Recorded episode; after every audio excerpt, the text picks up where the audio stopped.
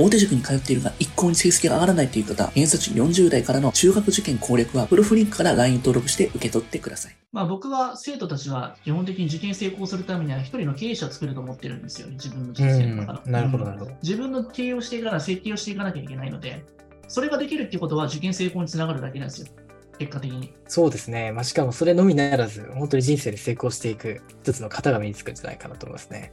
僕がこの年になってからようやく気づいたことだったんで、もう本当に小学生の皆さんだったり、保護者の皆さんがこのやり方をやっぱり得得できれば、結構大きなものがこの1年で得れるんじゃないかなと思うんですよね。うん。うん。多く失敗したからこそ言えますよね。うん。なるほど。うん、無駄な時間を過ごしてきたなっていうふうにすごく後悔したし、なおかつ、受験でたくさん失敗してきた人とか、そういうふうにうまく僕も導けなかった時の後悔があるからこそ、しっかりと自分の出来事管理をえー日々していって達成してほしいなと思いますよね。うん。はい。あとは具体的なものを書くことが大事ですということなんですけど、石橋先生、今回この準備いただいたんですけれども、はいえー例えば5月の21日から27日まで、えーと、このやるべきことと、その目的のね、さっき言ったような点数を取ることっていうのを具体的に書いていきましょうということですよね。うんで日程も書いて、まあ、こういう予定って皆さん立たれてる人が結構多いんじゃないかなと思うんですけれども、はい。はい。まあ、これ出来事管理で、まあ、この中で、まあ、よ塾の予定とかこうしか書いてないけれども、他にも楽しい余暇とかアポで書いていった方がいいんだよ、こういうのって。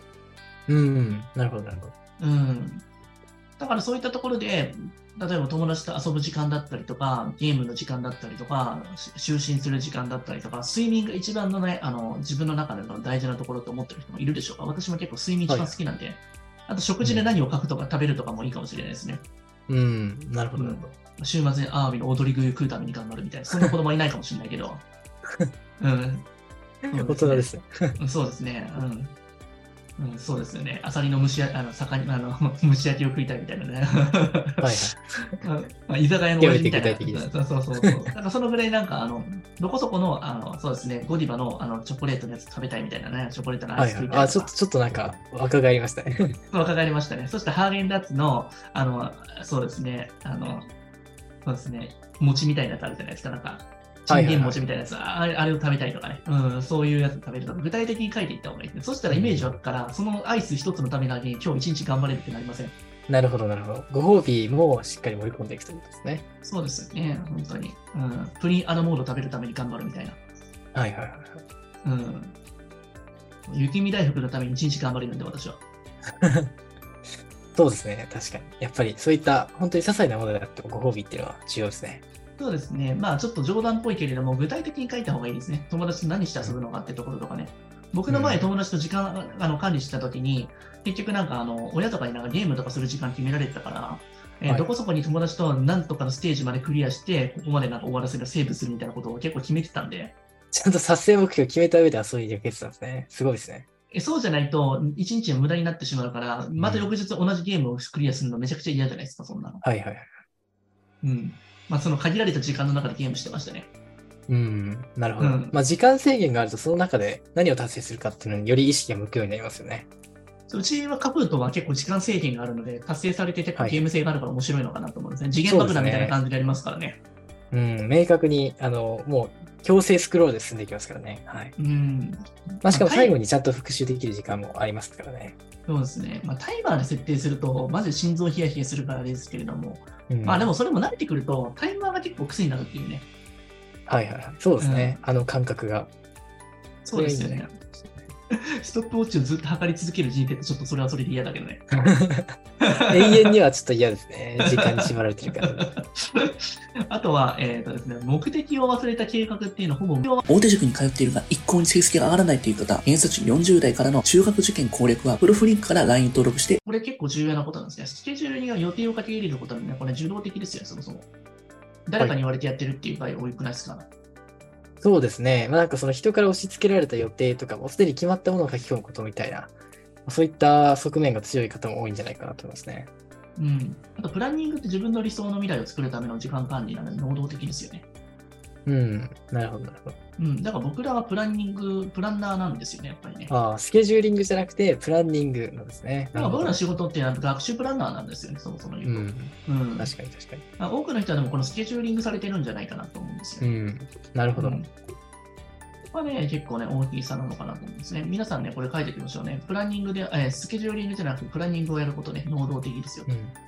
これね、よく、この言葉聞いたことありますか？時間は連続的に起きる出来事。出来事の管理を全てしていかしていかなきゃいけないって話ですよね。なるほど。これはなんか名言ですね。いや、これは私初めて聞きましたね。なんかその、ね、あの、物事の起きていることで人っていうのは、その自分の時間とか、そのなんか生きてる感覚をやっぱ理解していくので、出来事っていうところに対してフォーカスを当てていかなきゃいけない。その出来事をししっかりと明確に書き起こすってことが大事ですよね。なるほど。まあ、直木先生が過去におっしゃったように、まあ、時を刻むってことですね。そうですね。ううんん。そこにただ乗っかるだけだったら、ただなんか生かされてるだけなんで、うん。うん、これね、ちょっと書いといてほしいな。出来事管理ですよね、皆さん。うん。なるほど。出来事管理ですね。うん、そうなんですよね。まあ、その事件っていうのは、その出来事の中でも特に話題性問題性のあることだからね。はいはいはい。そうですね。そうなんですよね。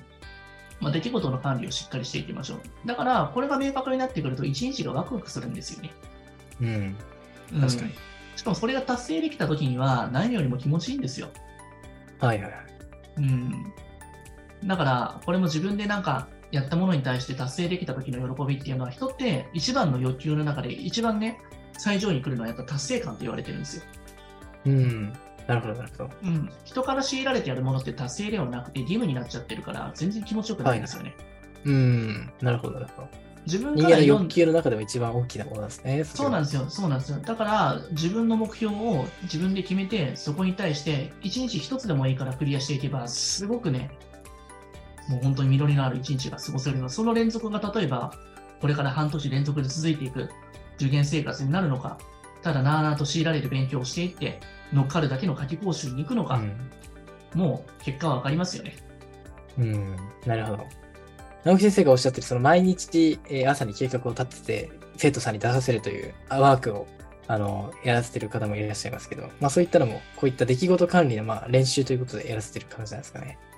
大手塾に通っているが一向に成績が上がらないという方、偏差値40代からの中学受験攻略は、プロフリンクから LINE 登録して受け取ってください。先ほども言った通り、センターピンを決めてやるってことは何よりも重要ですからね。うん。ね。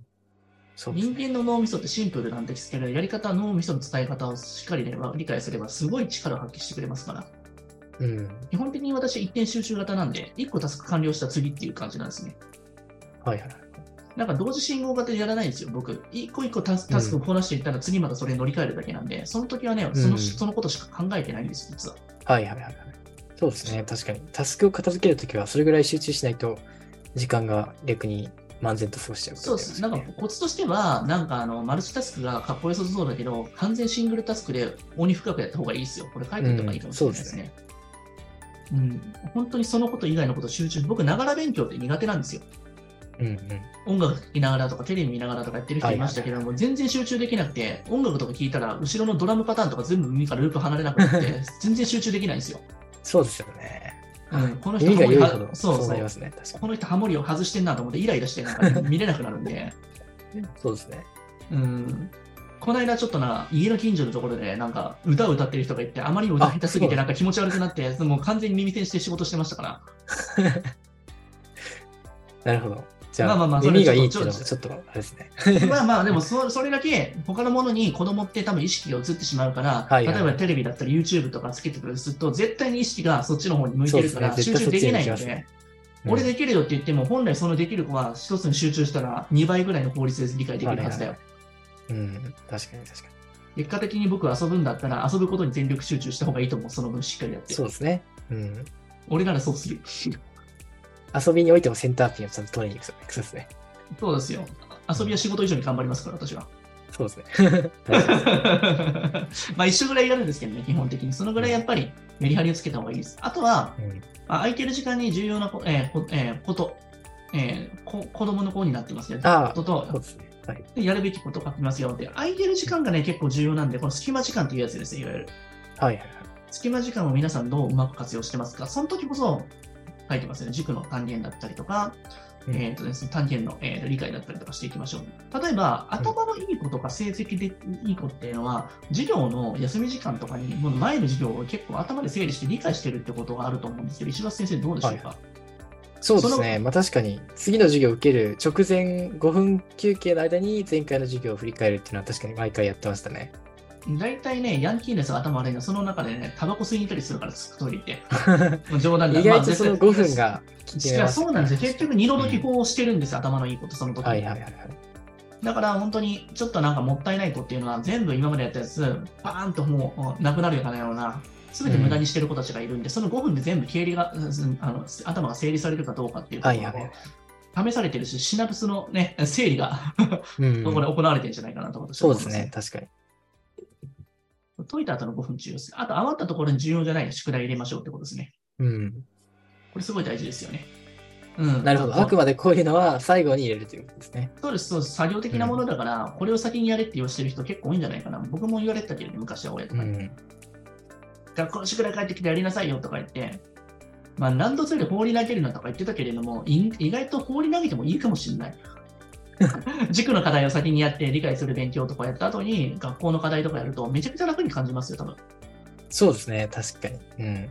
うん頭のその割くエネルギー量が違いますね。うんあと学校の勉強を、宿題をやれって、あの、言ってるのは、お母さんが多分幼少期の昭和の時の、まあ、学校の先生がそれをやらなきゃいけないっていうのが当たり前になってるから、はいただ作業的にでもやらないと怒られるっていう、多分ね、あの、きっとちびまる子ちゃんやサザエさんの見過ぎで多分それ刷り込まれてるんじゃないかなって正直思うんですよね。